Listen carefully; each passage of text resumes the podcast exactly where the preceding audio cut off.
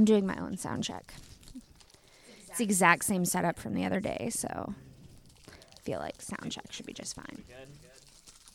Oh man, I've been trying to stay away from Reese's peanut butter cups because they are my kryptonite. That's what I should have put on my slide. Fucking Reese's Yeah. peanut butter cups because I will eat them endlessly when they are around. The bag of these is huge. Oh, challenge accepted. Well, no, I I'm the only one that's eaten any of them. They're literally by my bed.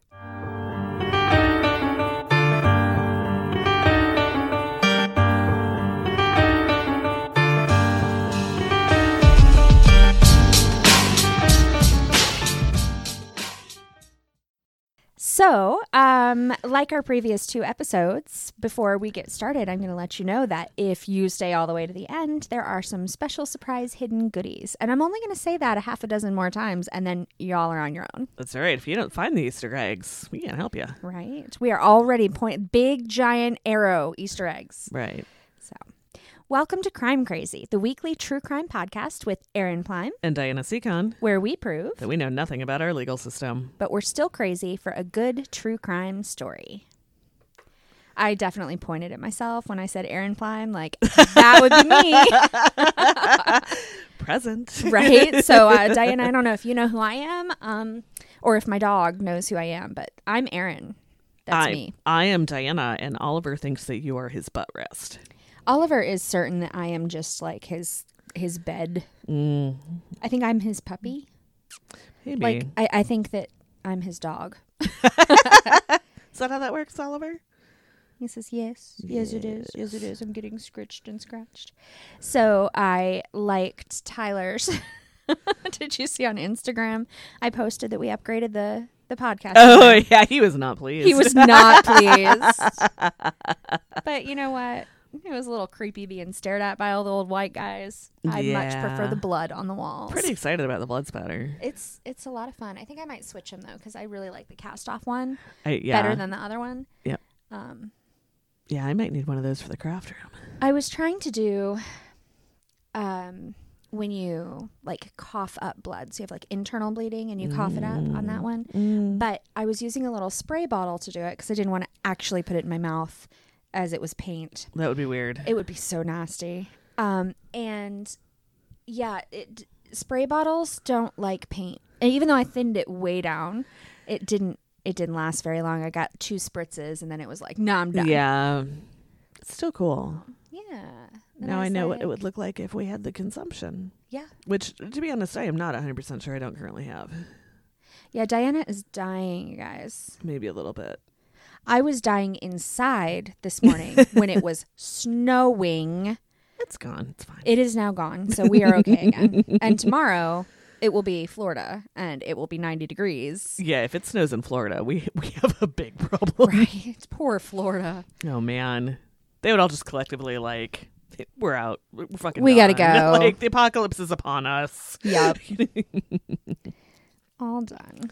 So, Aaron, Yeah. did you learn anything this week? I did learn something this week. Yay! You always go first. This is going to throw me off. All right. Ah. Let's see. I learned some differences between alpacas and llamas. What? Hence the discussion about your shirt. I have an awesome shirt, you guys. It is super cute. It has alpaca llamas on it. Yes, alpaca llama. Uh, alpaca llama. Alpaca llama. Al- That's really fun to say. Alpaca llama. How about llama alpaca? Not as good. No, that's No. hard. Yeah, that's harder. So um, they are they are related. Obviously, you can look at them and go, yes, they are related. And they are very similar in a lot of ways, but they're actually really different if you were to look at the two of them standing side by side. So even though people confuse them all the time, including whoever made your shirt, uh, who was like, you know, I really like this part of a llama and this part of an alpaca. No one's going to know. And once again, I ask the question: Are you telling me that the shirt I bought for thirty dollars at Torrid is not anatomically correct? I think I am. I think I am. So, basic differences, and there are so many, but size is a huge one. Alpacas grow to be about 175 pounds, um, usually, well, between 100 and 175. Llamas are more like two to 350, uh, sometimes as heavy as 400 pounds. So, So I am more llama sized. All right. twice as big as an alpaca.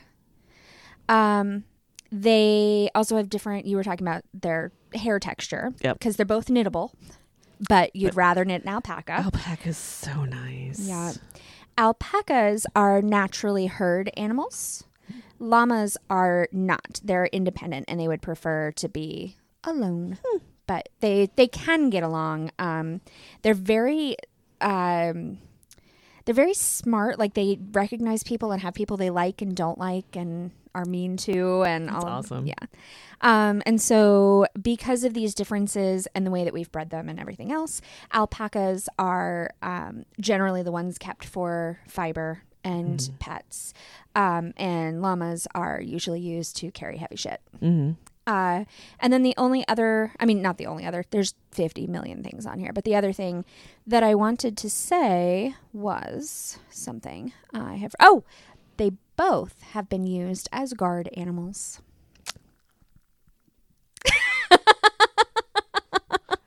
Diana has her face of joy on. Honey, we need to get an alpaca. A guard alpaca. And then it could it can eat the grass and it can eat the creeping Charlie and then I can knit it. Yes, and it would keep you safe. And it would keep me safe because honestly, even if an alpaca wasn't like a good guard animal, I'm pretty sure the minute somebody showed up my house and there's a fucking alpaca there, they're gonna be gone. Right. They're going to be like, huh, not real sure about this. I don't know how to Uh, deal with this one. Right. I, I didn't bring anything that like I could use to what does an alpaca want? I don't know. What do you even bribe an alpaca with? Right. What is the alpaca's currency? so llamas and alpacas. I'm on a like nature kick this past couple of weeks. Awesome. So how about you? What did you learn? Well, I stupidly learned something about our criminal justice system. God damn it, Diana. I know. Well, so here's the thing. I, I learned this because at some point I, I hadn't learned it. Mm-hmm. So last week we talked about the difference between burglary and robbery. Yes. So I decided to look up the difference between those th- two things and larceny because I've never really gotten my head around what larceny was. Okay. So here's the reason why I never got my head around what larceny was. Mm-hmm. I had a friend in college that was a law enforcement major. Mm-hmm. the one that thought you had murdered somebody when you dyed your hair. Yeah, yeah, yeah. Nice.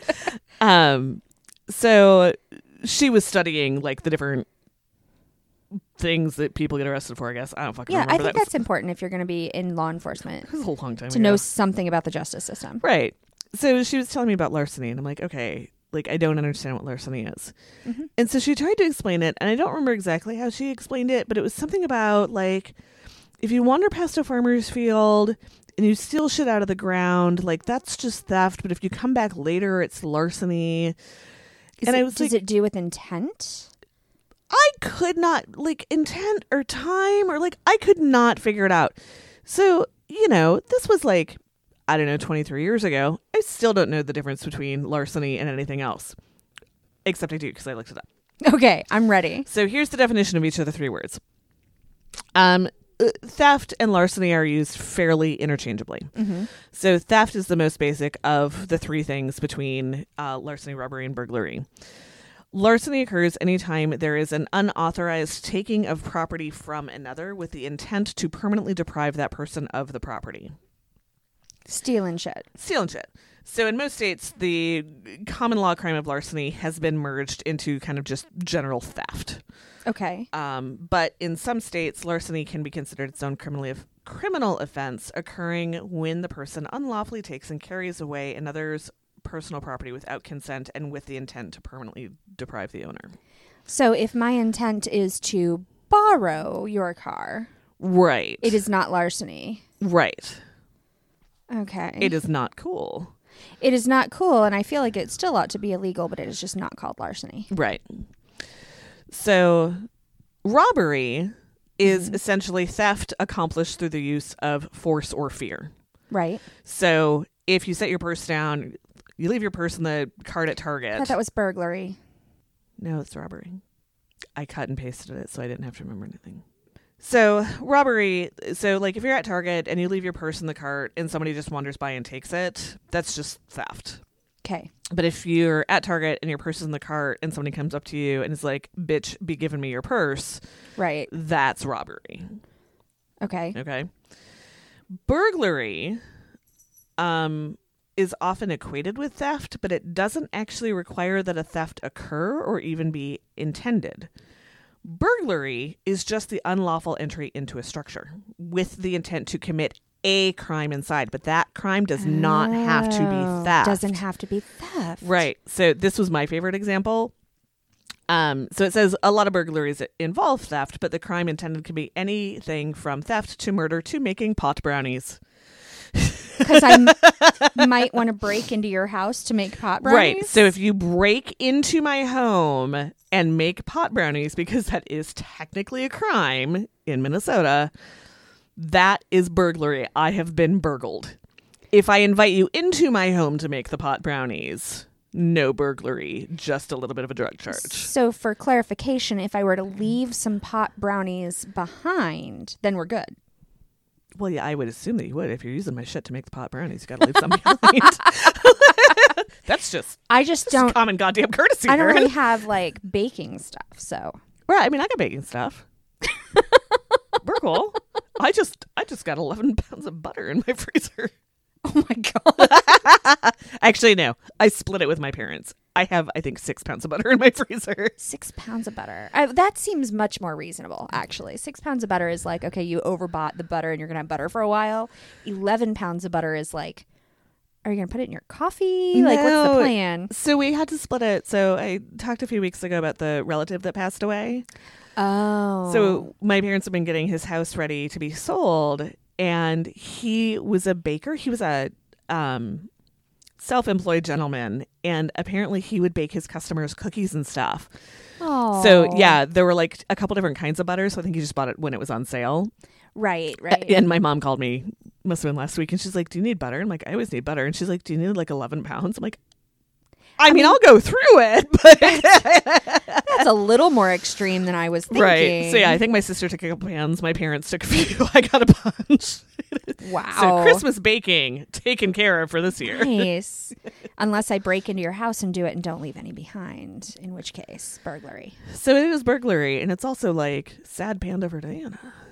Right? And so totally rude on my part. Well, you're gonna make my house smell all, all nice and full of baked stuff, and then take it Oh, home with you. so actually, no, I mean, if, if I'm not baking pot brownies, if I just like make some sugar cookies, it's not burglary unless I use your butter.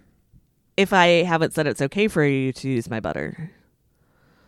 If you let yourself in the house, well, I suppose you're still uninvited. Although you're kind of blanket invited. So you all heard it. It is impossible for me to burgle Diana's house. pretty much, yeah. Larceny is a possibility. Murder. well, but you know, there's the, burglary, not so much. there's the subset of people that you're you're okay if they wander into their Yeah. house into the house by themselves. Like you are in that subset. like the guy that's badly trying to sell me the different cable company. you know, he is not in that subset. Oh, I thought you were going to say he is also. I was like, wait a second. Not until he this gets is a list I didn't want to be on. Not until he gets better at his job because he was real bad at it. Did not buy that yeah, what we have sucks more, and it's only a little cheaper. Don't you want it? right. Yeah, no. You need to be better at your job, dude. that's so funny. So I think that is slightly different than what I was saying last week, but mostly I think it's mostly correct. I think the main thing is that the robbery has some sort of threat or force behind it. right. There's people involved Yep. instead of just the person. But I didn't realize burglary didn't have to necessarily include taking stuff. I didn't either. I think I've only ever, but it makes sense because most people who go into a structure that is not theirs, the crime they're there to commit is taking stuff. It's Right. usually not hurting someone or making pot brownies with their 12 pounds of butter or anything like that. right. Also, I don't think butter alone is going to do it. No, you need a little something to bind that together. Right, right. So, interesting. Yeah. So now I finally know larceny in an example that is not farm field based. farm farm related. Um I don't know. I'm just feeling like we learn stuff. And I I don't I don't know how I feel about that. Well, I'm pretty sure that once I take a little NyQuil later, I'll be gone again. Okay. well, in that case, perhaps you should tell me a story so we can get you closer to that NyQuil stage. I'm pretty excited about my NyQuil, I'm not gonna lie. I thought you were going to say your story. Oh, yeah, yeah, yeah, that's good too. All right, Aaron, I have a question. Okay, I'm ready. You're a woman, right? Yes. Cool. Oh, it was an easier question than I thought. Wait. Oh, So, as a woman, yes. if what have you been taught about being the victim of an assault? What is something that you should do if somebody assaults you? If they assault me or to prevent myself from being assaulted, If they are assaulting you, scream, kick them in the nuts, keep going. um, pepper spray. I don't have any, but that doesn't mean sure you that's should legal here, actually. try to assault me. Pepper spray? Yeah. Mace is the one that was always whatever, whatever. yeah. I thought pepper spray was legal everywhere. Maybe. I don't know. I'm too Um, old to care. elbow to the nose, heel of your palm to the nose, and hit him in any sort of soft spots. Okay. I should have been more clear. Okay. Those are all good things that you should do. what is something that you can do to help the police catch your assailant? oh, bite him, scratch him. Yes, there we go. really thought that was going to come sooner. It's like pulling teeth. Right. So that is something that as women we are taught to do if we are attacked to Yes. scratch our assailant. Yes, scratch or bite or pull hair. Right, something so that you have their DNA on you. Yeah. So this is because of something called Locard's exchange principle. Okay. Dr. Edmund Locard, who was born in 1877, was a pioneer in forensic science who became known as the Sherlock Holmes of France, Oh, I want to be the Sherlock Holmes of anything. of Plymouth. sure. You can do that. he formulated this basic principle of forensic science as every contact leaves a trace. Yeah.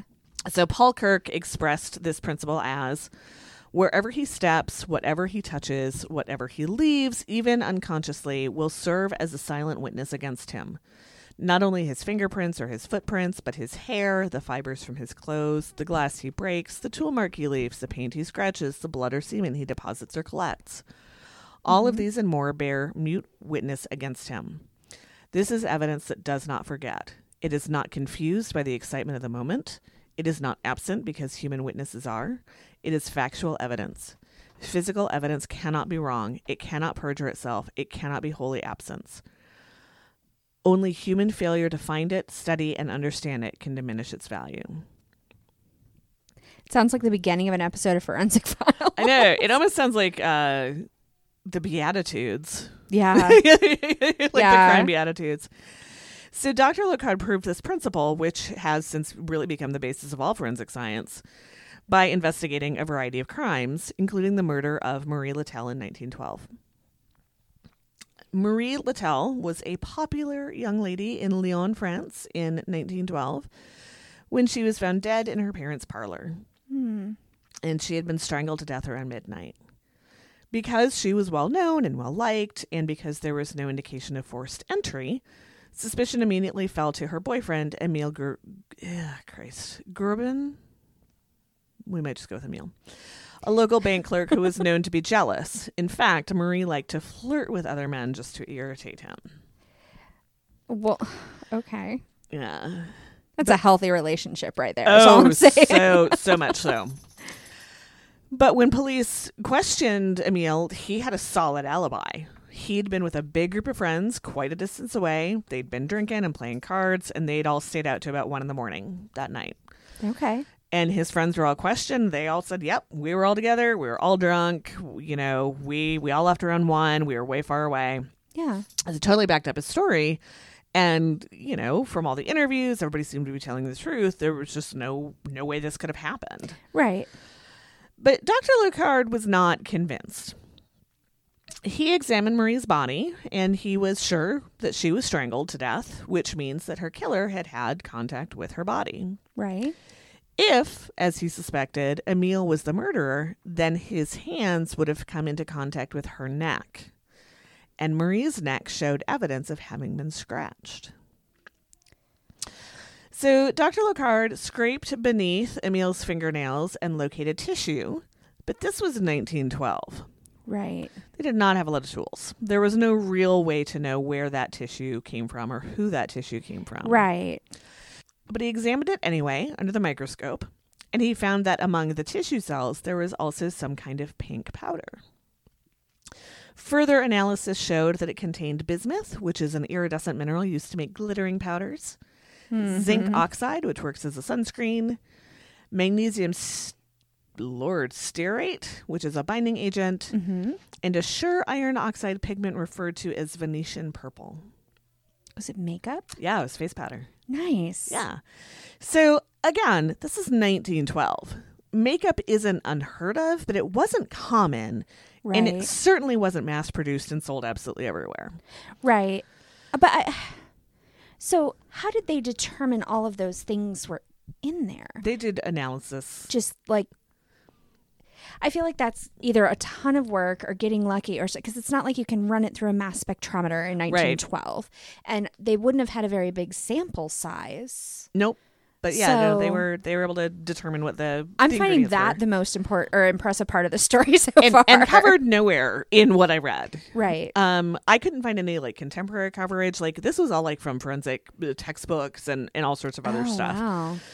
Um, so makeup pretty rare, Right. you know, and and pretty individualized at that point. So Locard was given permission to search Marie's room for face powder, and they found a box, and the box that they recovered had the same composition of powder that was found Nice. under his nails. Right. So then Locard was able to track down the chemist that made the powder, Oh, the one, the one dude, the one dude that made it, it was- right? his name was on the box. And that chemist said that he had, in fact, made that powder, but he only ever made that particular concoction for one woman, Oh my god! Marie Latelle. oh my god! What luck! Right? So, when confronted with this evidence, Emile immediately confessed. And according to the confession, he said that he'd flown into a rage when Marie had refused to marry him. He said that on the night of the murder, he had been out drinking and playing cards with his buddies. And then he waited until they were all so drunk that they didn't notice that he set the clock ahead for a couple of hours Oh my god! thus giving himself a really solid alibi. that's amazing, And he might have gotten away with it too if he'd just washed his hands and used a nail brush. right? He was found guilty of premeditated murder and lost to history. Wow, that okay. I there are a couple of like instances of brilliance here, and I know that it would no longer work to set the clocks ahead because Right. everyone has 18 digital devices on them. Right. But that is a brilliant way It was to have an brilliant. alibi. oh yeah, set up this whole big thing. So because this is crime cozy, yes. I want to talk about how likely it is that you are going to be murdered by your romantic partner. I feel like this isn't going to be cozy, Diana. Isn't that like a really common thing? Nope. Okay. First of all, you are unlikely to be murdered at all. That's very good. Yeah. I, I prefer that Yep. that way. So, according to FBI statistics for 2016, altogether now, the last year for which numbers are available, You know what? I have some 2017 numbers. oh, someone's I getting ahead of themselves. um, so, according to FBI statistics, current crime rates are about the same now as they were in the 1960s. Nice. There was a bit of a boom in the 80s and 90s, and crime continues to fall every single year. yes. So, first of all, it is a pretty safe time to be alive Yeah. and an American. Well, right, right. We we are limiting this, so all of our With- overseas peeps, you've got your own stuff. Go look. It up. Yeah, yeah, yeah. We, We don't know. no, It's hard enough to know here. really, good lord. In 2016, the United States had 5.3 murders per 100,000 people. That means you have a 1 in 18,868 chance of being murdered this year. That's pretty good. You are more likely to be struck by lightning, which is 1 in 12,000.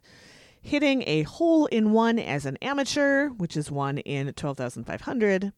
You're more likely to get struck by lightning than have a good golf shot Yes. as an amateur. as an amateur. Well, As no, I but I I bet I am significantly more likely to get. Yeah, yeah, definitely. Um, having a child with 11 fingers or toes, that's 1 in 500. Really? hmm That's not a cozy statistic. I thought that was much more rare. No crime. Well, it's not a crime, but it's a stat. It's a stat. Um, or die by just falling down. One in 119. this is not good news for me. so that's the good news. You are very unlikely to be murdered at all. The bad news is if you're a woman who's murdered, there's about a 55% chance that you were murdered by a former or current romantic partner or that partner's family or friends. yeah. In 93% of uh, the 55% of women who are murdered, the culprit was the current or former romantic partner. About a third of the time, the couple had argued right before the homicide took place. About 12% of the deaths were associated with jealousy. The majority of the victims were under the age of 40, so rock on, probably not going to get murdered by my husband. Also, as nice as your husband is, I'm going to go ahead and give you a you're not going to get murdered by your husband. Well, It's funny because when I was telling him about this last night, I'm like, hey, thanks for not murdering me. And he just rolled his eyes at me. He's like, I don't even need to know. I just, I just whatever. she says things. Um, 15% of those women murdered were pregnant, Oh, and yeah. about 54% of those murders were committed with, with guns. Black women are the most likely to die by homicide of any kind at 4.4 deaths per 100,000, followed by uh, Native women, Hispanic women, finally, white women, and Asian women. Data from earlier reports suggest that a far smaller percentage of men, around 5 to 7%, are killed by intimate partners. Is that just because most of the people committing murders, period, are men? Probably, yeah. Okay. Yeah, women just aren't, aren't as murdery. We're not quite as stabby. No, We stab in emotional ways. that's right. You do a lot more damage that way. yeah, exactly. So, by contrast, only 16% of all female homicides are committed by a complete stranger, which is fewer than committed by acquaintances and slightly more than parents. It is almost as likely that your own parents will kill you that a stranger will kill you. I wow. Yeah. So while you are unlikely to be killed by anyone at all, it is very likely that if you are murdered, you know the person that's going to kill you. Mm-hmm. And if that is the case, if you think you were with somebody who might at some point try to kill you, there is help available. Yes. If you are a victim of domestic violence, please, please, please reach out and try to remove yourself from that situation. There are resources. Your first point of contact can be the National Domestic Violence Hotline, which is 1 800 799 7233. Help is available in multiple languages and through multiple platforms. When you go to their website, there is a pop up that says, if you are worried about your internet browser history being searched, here's what you do. Yeah. Um, this is a 24 7, 365 hotline that can both help and connect you with resources to get out of your situation. You don't have to live this way, and help is Yeah. available. And if you're too afraid to reach out to the hotline or to your local resources, reach out to us. Yeah. we will help you and we will make the call for you or with you or whatever you need. Absolutely. Absolutely.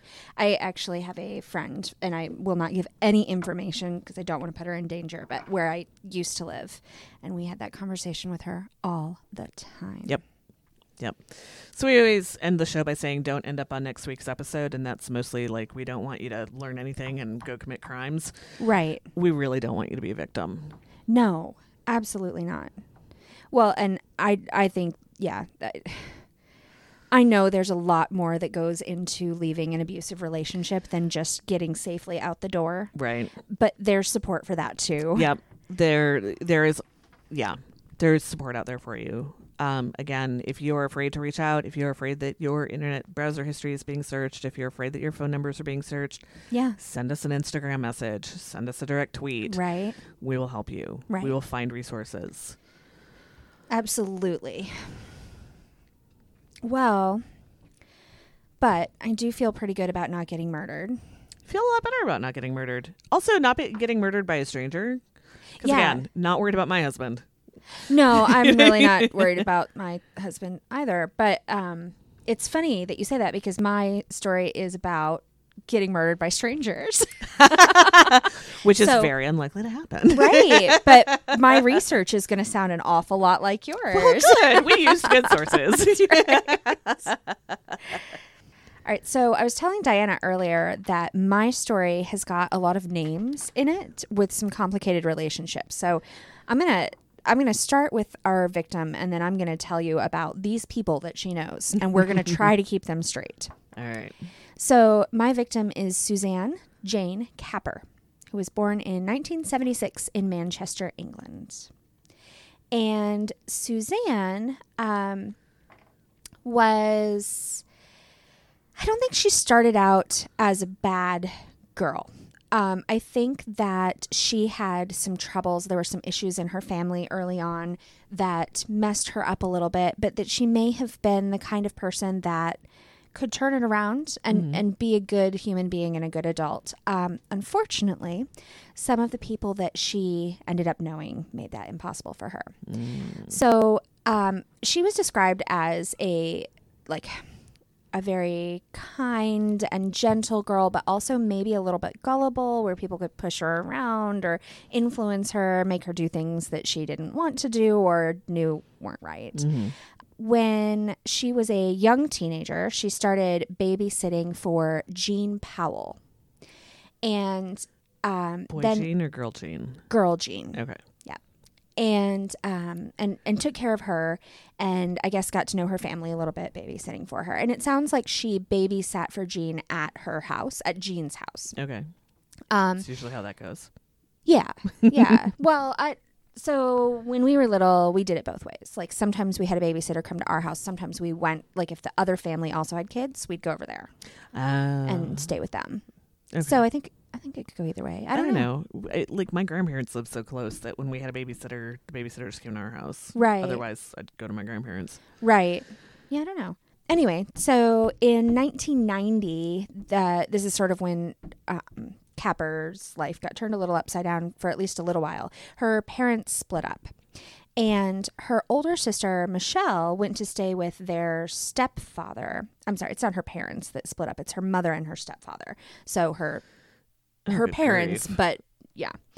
So Michelle went to go stay with the stepfather, but for whatever reason, Suzanne did not. And she actually ended up in essentially foster care for a little while, which was rough. Seems like with all of those parents, somebody could have. Right. There are together. lots of people. Yeah. I'm not sure. It, I don't have any other details on what happened. It's not really all that important to the story, but that's definitely where things started to go downhill for her. Yeah. She started missing a lot of school. yeah. by the time that she was in the final couple years of her high school, they describe it as her attendance was erratic. Like she just came sometimes. Yeah. Um, for a while, she would. So she started spending a whole lot of time at Jean Powell's house, and then eventually moved in and lived there for a while.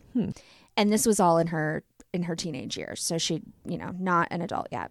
So in August of 1992, so two years after her mom and stepdad separated, she Capper decided she needed to move out of Powell's house, and so she mm-hmm. did because she didn't like what Powell was doing. She also was really upset by some of the people that Powell was hanging out with, namely Bernadette McNeilly, who lived like two or three doors down. McNeilly also had three children and eventually ended up moving in with Powell with all of the children. So now there were six children. so many children. And that's So many and children. that's when our heroine was like, no, no, no. Three was Yeah. three was more than Three enough. was the limit. Yeah, she actually was gone before they moved in together, but never Good- good really call. all the way gone.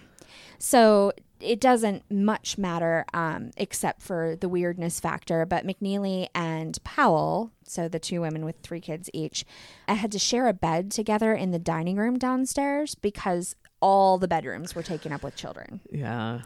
So, so they must have been relatively close, which is interesting because here are the other people involved in this situation.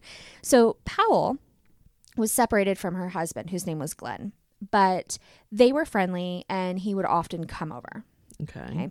No indication of whether or not they were still sleeping together. Mm-hmm. However, with somebody else in the bed. yeah, well, I, I mean, you do you, I guess. McNeilly's boyfriend. Now she has three children. Her boyfriend is 16 year old Anthony Dudson, Whoa. who was also having sex with Powell. So Powell also had a sexual partner, Jeffrey Lee, who usually came to her house to buy amphetamines.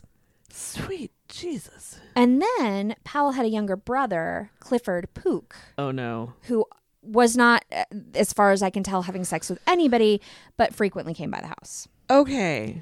So it's important to know all of these characters, but we don't need to really tell them apart. Just pretty much here's a handful of people ranging from 16 to however older these other women are.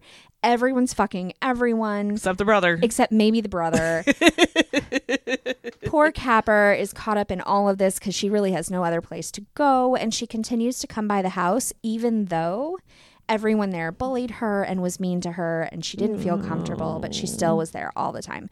Um, and her her own sister, so Michelle Capper, um, said that it wasn't that she was scared of all of the people in the house; it was that they could get her to do anything and she would just do it. If they said, "Oh, get up and and cook dinner," she would just do it. And so she was just being like really used, of. yeah, by all of these people.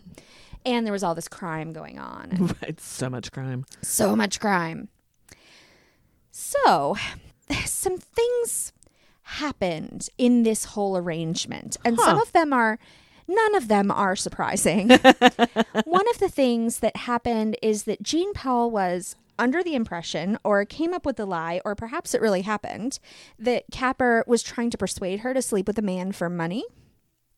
So in my mind that was sort of a conversation taken out of context like like when you're like I guess I have to sell my body to buy my child's Legos. Right. Which is a phrase I have actually used in the last six hours. It's no, it's true. but, but I don't think I'm actually going to have to resort to sex work to, Well, to do that. And if I were to say, you know what, Diana, you probably could make some good money that way, like that would probably be the end of the conversation. I mean, I would thank you for the compliment because I don't think I could make good money that way. well, you certainly wouldn't go the route that Jane Powell went. probably, probably not. But that wasn't the only problem. McNeilly and Dudson. So McNeilly is the other mom, Okay. and Dudson is the boy. Sixteen-year-old boy. Yes.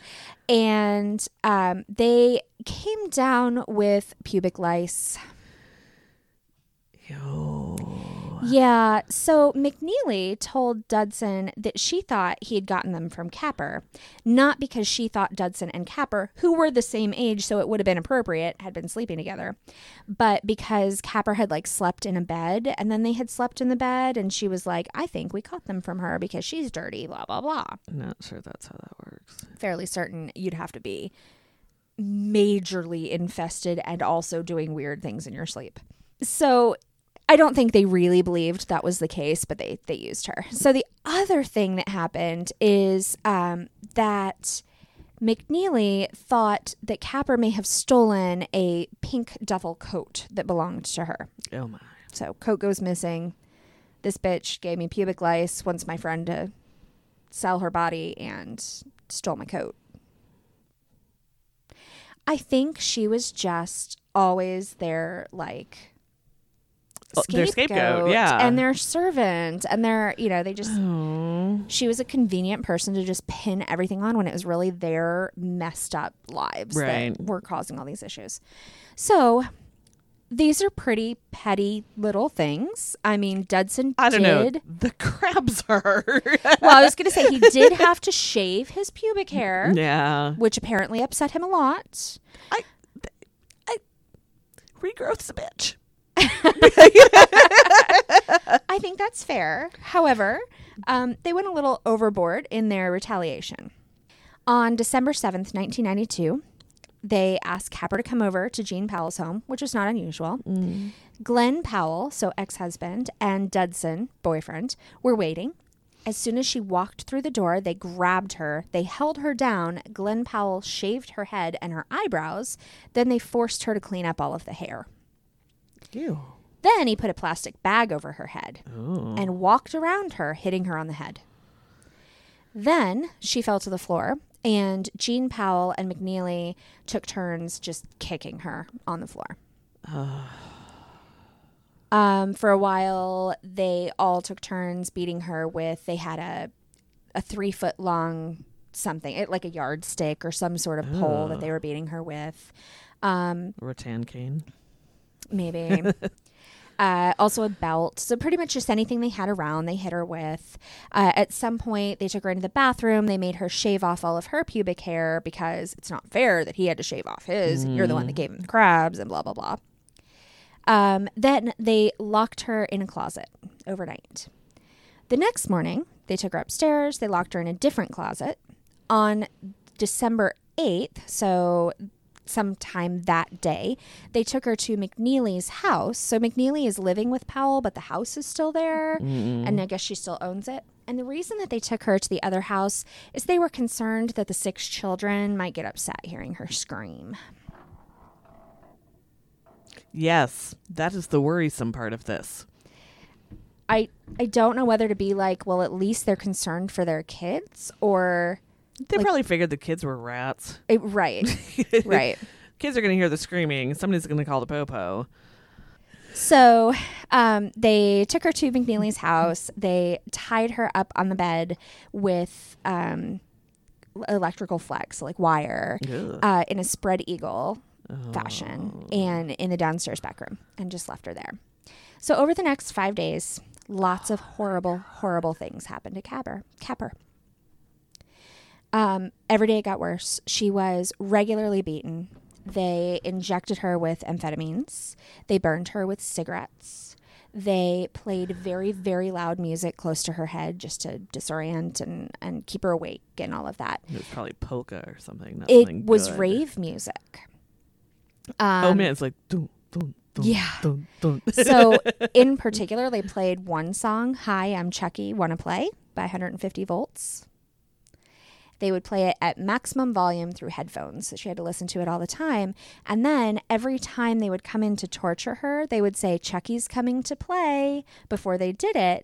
And so before long, that's all they had to say to completely terrorize her. Not even touch her, just walk in the room and say that, and she would lose it.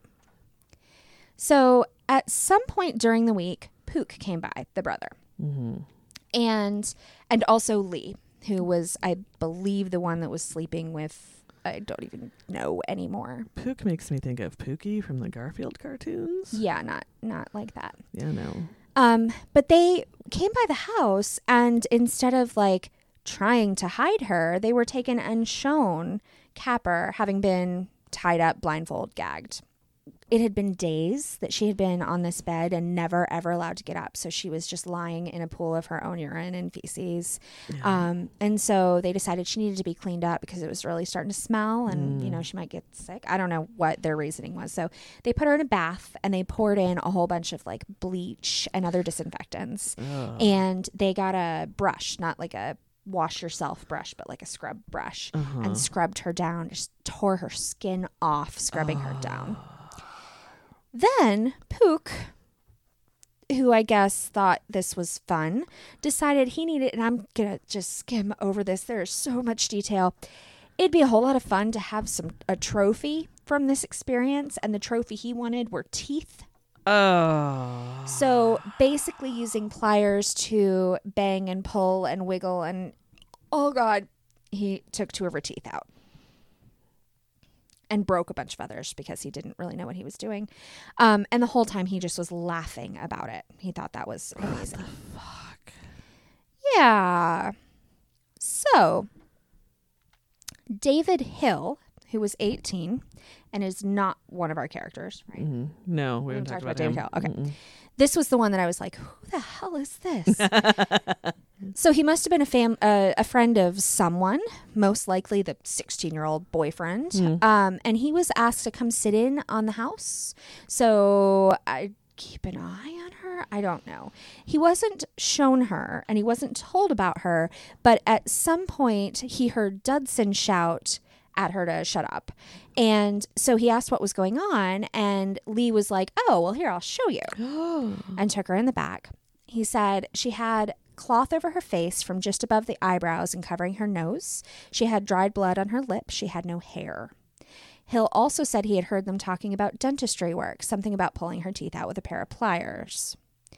Then they all left, and it was just Hill, this new guy, and Capper, and she is, and, and everyone else left, and they're alone in the house. And she's begging him, untie me, let me go. They've been torturing me for days. You have to help me.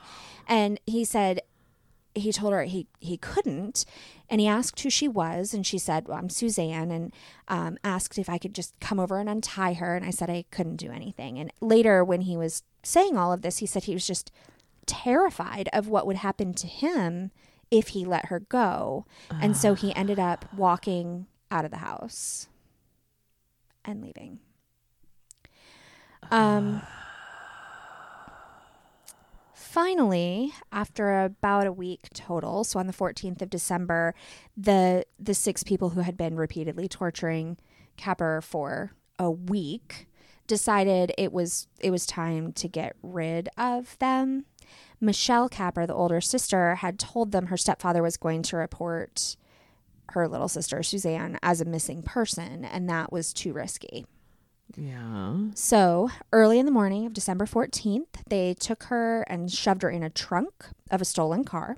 They drove 15 miles to this little, like, middle of nowhere road on a hill. They took her out of the car. They took all of her clothes off and they shoved her down a hill into, like, a bramble patch. Mm. Um, and then they made her stand up and they poured uh, gasoline all over her. Oh God. So Suzanne was feeling really wobbly. I mean, she'd been tortured and not taken care of for a Yeah. very long time. Can't imagine She's- they were feeding her nice meals No, no. I don't know at all. if they were feeding her at all. Yeah, Yeah. I, I don't know. But she was unable to stand for very long and she fell over. So they screamed at her to get up. They pushed her down the hill some more. They poured more gasoline on her. Um, they had a lot of trouble lighting the gasoline, but they managed to light it. Um, they what they ended up actually having to do was to take some paper and use the paper as like a, a wick to get the Mhm. gasoline started. Um, and he lit her on the back and went she went straight up in flames they oh said oh my god. the flames lit up the whole forest they were singing they were laughing they were making jokes and finally they decided that she was dead and they left Please tell me she was dead. she was not dead Oh my God. Capper, after they left, managed to climb back up the embankment to the road. She walked for about a quarter of a mile before somebody at 6:10 in the morning, uh, Barry Sutcliffe, found her. Uh, Barry Sutcliffe and two two people he was riding to work with, and she was still coherent enough to tell him what had happened. And she said, I was over there in a field. They put gasoline all over me. They lit me on fire. So they took her to a house. They called for an ambulance. The house belonged to Michael and Margaret Coop. And Michael described her as both of her hands appeared like ash, her legs were like raw meat, her feet appeared badly charred, but she was so polite. She was constantly saying, Thank you for helping me, and Oh. just so um, Margaret Coop said she went over, just saw this burned, like completely unrecognizable little girl and tried to give her a hug, but of course she was burned, and, and so she pulled away from that. Um, she said that her face was almost featureless, that she her head was shaved. There were uh, new cuts and old cuts to her head, that her hands were red raw and black at the fingertips, and her legs were red from top to bottom, and she couldn't bear to have anything near her legs. She couldn't hold a glass of water, so they fed her six glasses of water before the ambulance arrived. Um, but Margaret was absolutely certain that she would pull f- pull through. Like now, she had help. She had managed to get through the worst part of it. They could take her to the hospital. They could help her Right. didn't happen. So she was rushed to the hospital. At the hospital, she talked for a little while and managed to give all six names of her attackers. Wow. Uh, not her own name, though. And then she fell into a coma. They figured out who they thought she was, and so they called mom and stepfather, and they got there and they weren't able to recognize her to make an identification. oh. So they ended up, she had one partial thumbprint left on one of her thumbs, and that's how they ended up doing a positive identification on her. And then she passed away four days later without ever regaining consciousness. Oh my So it was not hard to gather up the people who had done this because they didn't bother to keep it a secret. She had named all of them in her last moments. Um, so Bernadette McNeilly was charged with murder, conspiracy to cause grievous bodily harm, false imprisonment. She was given life imprisonment. Um, she has since been released. It's not life. It was a minimum of 25 years. It's barely that. Yeah. You said this was 94? Yeah. Yeah, it's that wasn't even it. 92. Barely. Yeah. So, um, Jean Powell, charged with uh, murder, conspiracy to cause grave, grievous bodily harm, false imprisonment, also given life imprisonment, minimum of 25 years. She is still in prison. Good. Her spouse, Glenn Powell, who they are separated but they were never divorced, um, was charged with murder, conspiracy to cause grievous bodily harm, false imprisonment. He was given life as well, and he is still in prison. Um, Jeff Lee was given, and he was the boyfriend of Powell. Yep. Was given uh, or charged with murder, conspiracy to cause pretty much all the same thing murder, conspiracy to cause grievous bodily harm, false imprisonment. He was given 12 years. Jesus. He was fuck. only convicted on false imprisonment because he was uh, not actually there for the murder, I guess. Anthony Dudson, the 16 year old, was charged with the same things murder, blah, blah, blah, and detained indefinitely, a minimum of 18 years. So he is still there. So no actual sentence. Apparently, that's a thing. Hmm. Clifford Pook was charged with all of the same things, same three charges. He received 15 years in prison. He has since been released. So originally, when they arrested all of them, they came to the house and they, like, they knew where to go. So they they knew where she had been held. They knew who the people were. She had named them. And so when they went out to get them, the order was basically given like, go to this place, arrest everybody. see. Yeah. Just get them all. And they did. And it was just the six. Like they had all gone back to the house to hang out and celebrate their whatever. and apparently they were laughing and joking and it was no big deal. And then they got him into interview rooms and at first all of them denied anything. And then once they did start to talk they all downplayed their own role and oh yeah but it was all these other people and blah blah blah.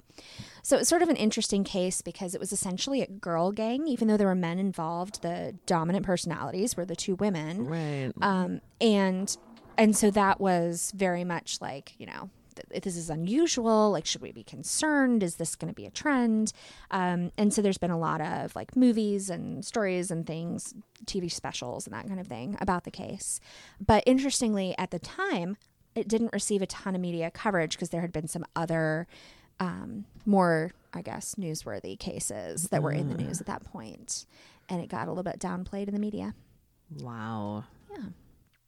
So, absolutely horrible. How is it that there wasn't a point that somebody was like, you know, maybe we shouldn't have a girl tied up in a bed a couple houses down. Right. And repeatedly torture her. Right. I I feel like there were some seriously unhealthy circumstances and with with the two women and the six kids. right. Like I am all for two women raising six kids, but that did not seem like what that was about. That was more about like some weirdness with this is the better way to run a business or whatever. And it became this like let's bully this one specific person and she's our target. And so it doesn't surprise me that they didn't have second thoughts. And it doesn't really surprise me that the boy that they shared didn't have second thoughts. I feel like he's almost as much a victim. Yeah. Um or even that the boyfriend but it was like the sort of tertiary people that came in and had no idea that this was going on. And they were like hey you know that girl that always hangs out here? Like what we did to her you want to play? And they did. Right. they just jumped right in like well yes of course. And not even hesitantly. They laughed. They they decided on new things to do to her. They willingly participated in her murder. They took pieces of her body as a trophy. Like That's Right. Well, and the, not normal. the guy that was it Hill yeah, that came to the house that came to the house, like, you know what? I get it being afraid to let her go when they know he's the only one there except for her. Like, I get that. But then you Right. peace out and you call the cops. something. Something. Because Where oh were the God. neighbors? This is the UK, right? Yeah, Where are the fucking neighbors? They I- don't have to, like, was this a semi detached? Because don't know. They're, we're sharing the walls. This woman is screaming for days on end. yeah, And the six kids aren't in that house because of, I mean, six kids will drown out fucking anything. But right. Yeah, no. she was- where was the community? Where, why didn't her parents notice she was missing? Why didn't her parents take her? Why is she living this fucking. Dr- mm. Well, and her parents did notice she was missing, and they considered After a week? after a week they considered filing a missing person report, but discussed it with people before doing it, and that's what got her killed when she was killed. I don't think there was a lot of hope for her ever. No. But maybe if they had filed a missing persons report before talking to her friends about it, then then she would have been in terrible shape, but they could have rescued her. Because I don't think it was hard to figure out who did it. what kind of fucking parent lets their kid go into like takes one of them and lets the other one go into foster care? Yeah. I would love to know the situation there. I, I don't I mean, i again, I don't know the circumstances. None of my business. You gotta do what you gotta do to survive. But Jesus fucking Christ, everybody failed this girl. Every single person. yeah. Very, very much so. And I guess she didn't have other friends. She wasn't a regular school attend- attendee. She didn't live with her parents. Like she was very much in that somebody should have been calling her regularly situation. Well, and if she were part of the the foster care system or whatever they have there, they they don't just let you go live with other people. Like, where was the follow up there? Well, why didn't they know where the hell she was, and why weren't they looking into what her circumstances were? There were a couple of years, though, between her brief stay in foster care. It sounds like she went back to her parents after foster care, after that situation was a little bit more resolved, but then just didn't live with them. Which again, where are fucking parents? Yeah, Wait, why isn't the system keeping an eye on people that their kid ended up in foster care at some point? Isn't there some kind of like if it's anything like it is here, they'd all love to, but yeah, it'll never happen. No resources, yeah. But God, damn, fucking every person she encountered failed her. yeah. Well, and and like they pointed out in the trial and it says several times in a couple of the articles I read, like the reasons they decided to turn on her and do this were super petty. Like their response is completely disproportionate to Right. maybe these things happened, which really they they didn't. You know. No, but even if they had, I mean, a who gives a shit? You can take care of crabs. Can get a new coat. Right. Um, but why was there all the buy-in? Yeah, I don't know. You know, because I'd like to think if I went to our group of girlfriends yeah. and was like, "This person did me wrong. I'm gonna go fuck her up," that at least one of you'd be like, "Let's let's think about this for a minute." Let's You know, like- minute. So tell me what went on. Right? Can we not shave her head and pull her teeth out? I think that would be a better way to go about this. Right, right. Yeah. Oh man, I am. I'm way more angry than my impaired self is ready to be. I just wanted to spice up your weekend a little bit more. Oh, man, I thought you needed some more drama. Uh, um, yeah. So super, super tragic. Oh my god, that's horrible. Also terrifying. Can you imagine, like people that you knew? And I, I went at this. I realized these people were not strangers to her, and Yeah. they, she falls into that. acquaintance. Right, right. You're much more likely to be murdered by somebody you know.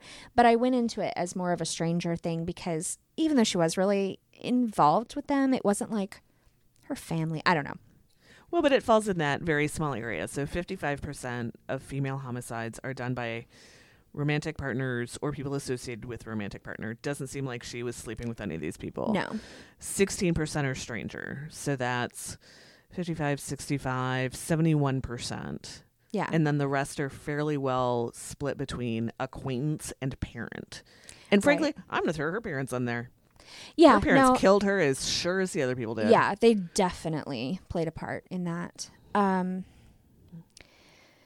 so, uh, it's terrifying, right? Like Mm-hmm. when I think about being murdered, which I think about a lot. Mm-hmm. um, every day when I get off the bus and get in my car and I immediately lock the door behind me just so that somebody doesn't jump in and murder me. Mm-hmm.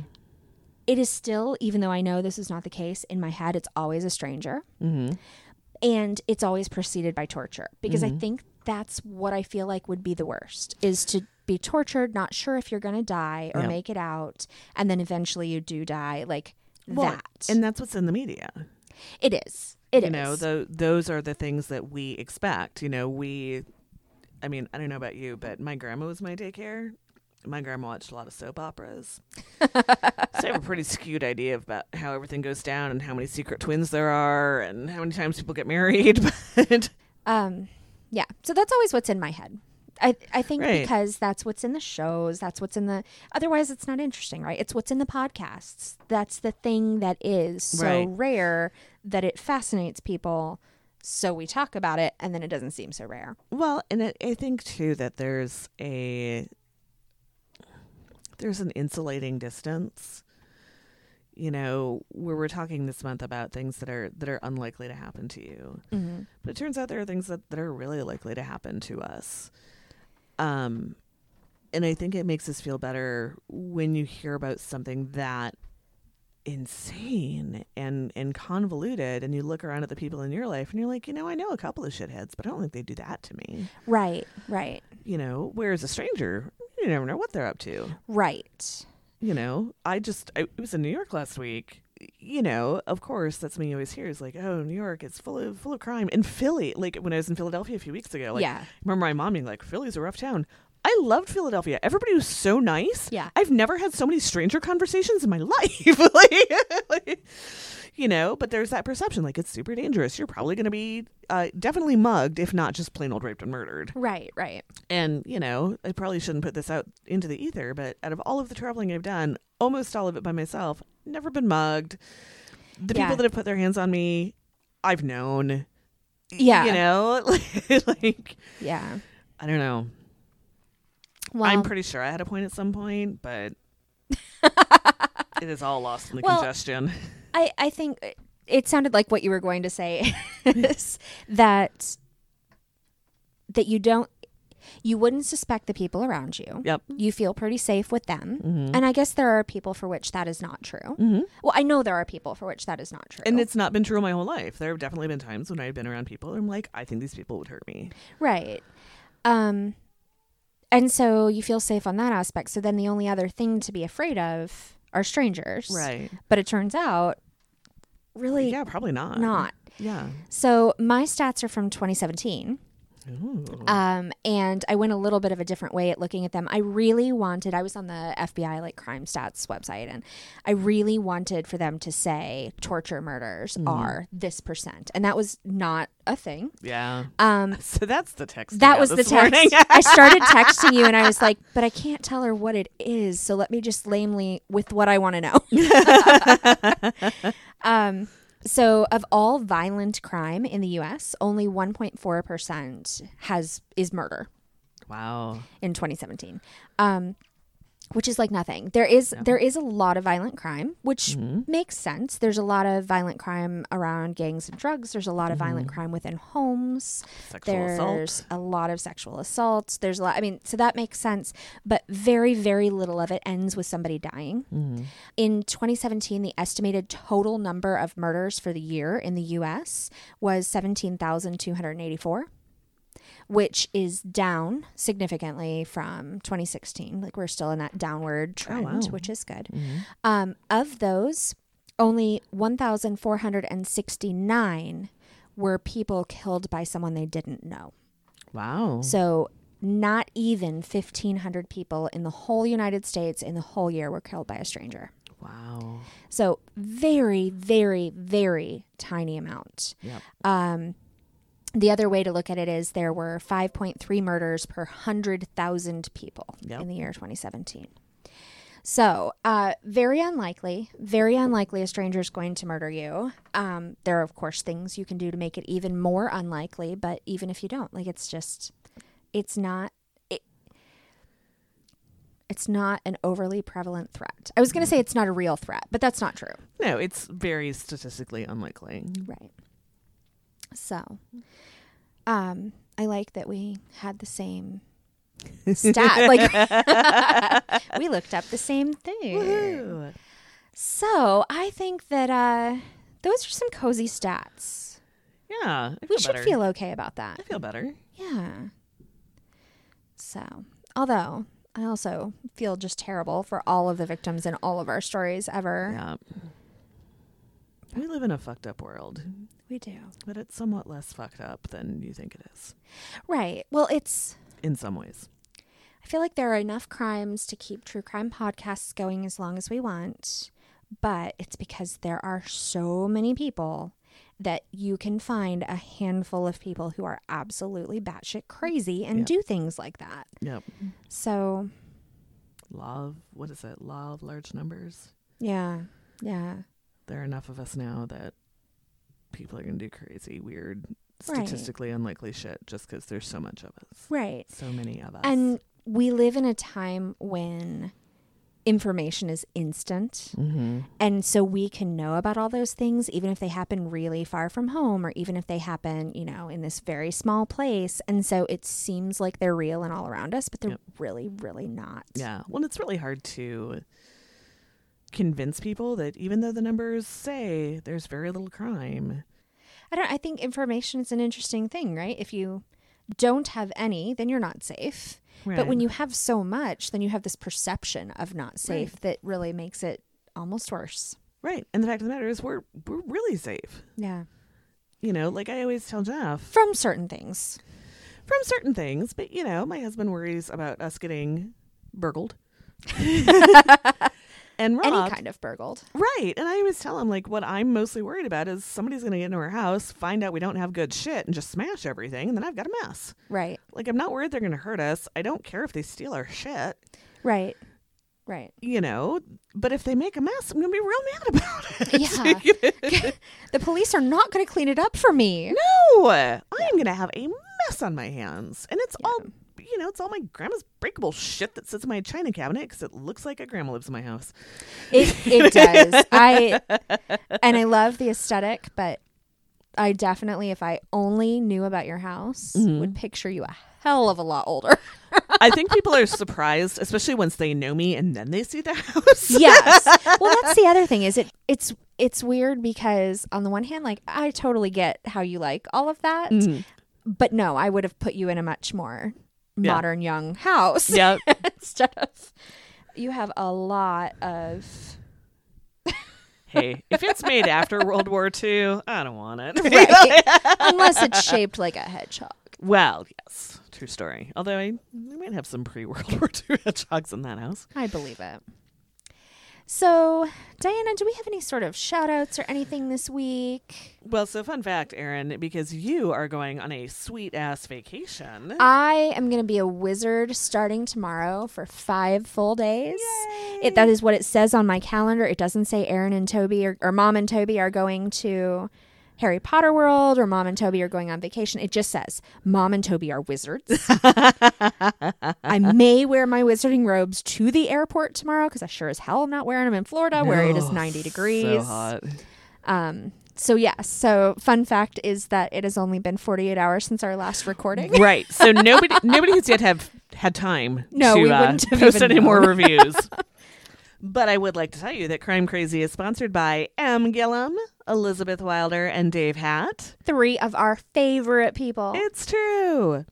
Show sponsors support Crime Crazy through Patreon at the $10 per month level or above. Thank you. Thank you so much. And always a special thank you to all of our Patreon supporters. If you'd like to support Crime Crazy, please check out our Patreon. Go to patreon.com slash crimecrazypod or just search for Crime Crazy Podcast. All patrons get a monthly shout out on the show. If you would like to receive a shout out for something other than a Patreon donation, please rate and review us on your podcast catcher of choice. We give shout outs for all reviews. But we like the five star ones the best. We do. You can follow Crime Crazy on Facebook. We're at facebook.com slash crimecrazypod. From there, catch up on the conversation in one of our two discussion groups. You can follow us on Twitter at Crime Crazy Pod, on Instagram at Crime Crazy Pod. Visit our website at crimecrazypodcast.com or email us at crimecrazypodcast at gmail.com. You should email us because we've been getting really boring shit in our email lately. We have so much junk mail. How did we end up on all those lists? I don't know. Ugh. You can follow us on Twitter. You're at. Erin Plime, I'm at Diana underscore Seacon. And on Instagram, you're at. E Plime. And I'm at Diana underscore Seacon. Every time she says that, probably from now until the end of time, she's going to get this ridiculous look at how proud I am of me smile on her face. It's true. So, Diana, do you have any words of wisdom for us this week? I do. You do, Keep an eye on those people you're hanging out with. right? If they seem like shit's going to go down, Then leave. call the domestic violence hotline at 1 800 799 7233 And walk away and walk away. as soon as it is safe. Yes, please. Call your people. Call your people, especially if they might be in a situation where shit might go down. Yes. And don't end up on next week's episode.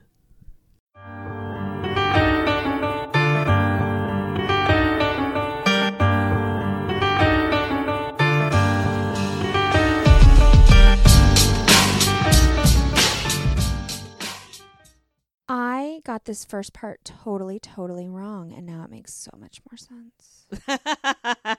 she was not babysitting for Jean Powell. She was babysitting for Jean Powell's children. Jean Powell is an adult. okay, that's what I thought to begin with. Okay, That she was babysitting. for her children.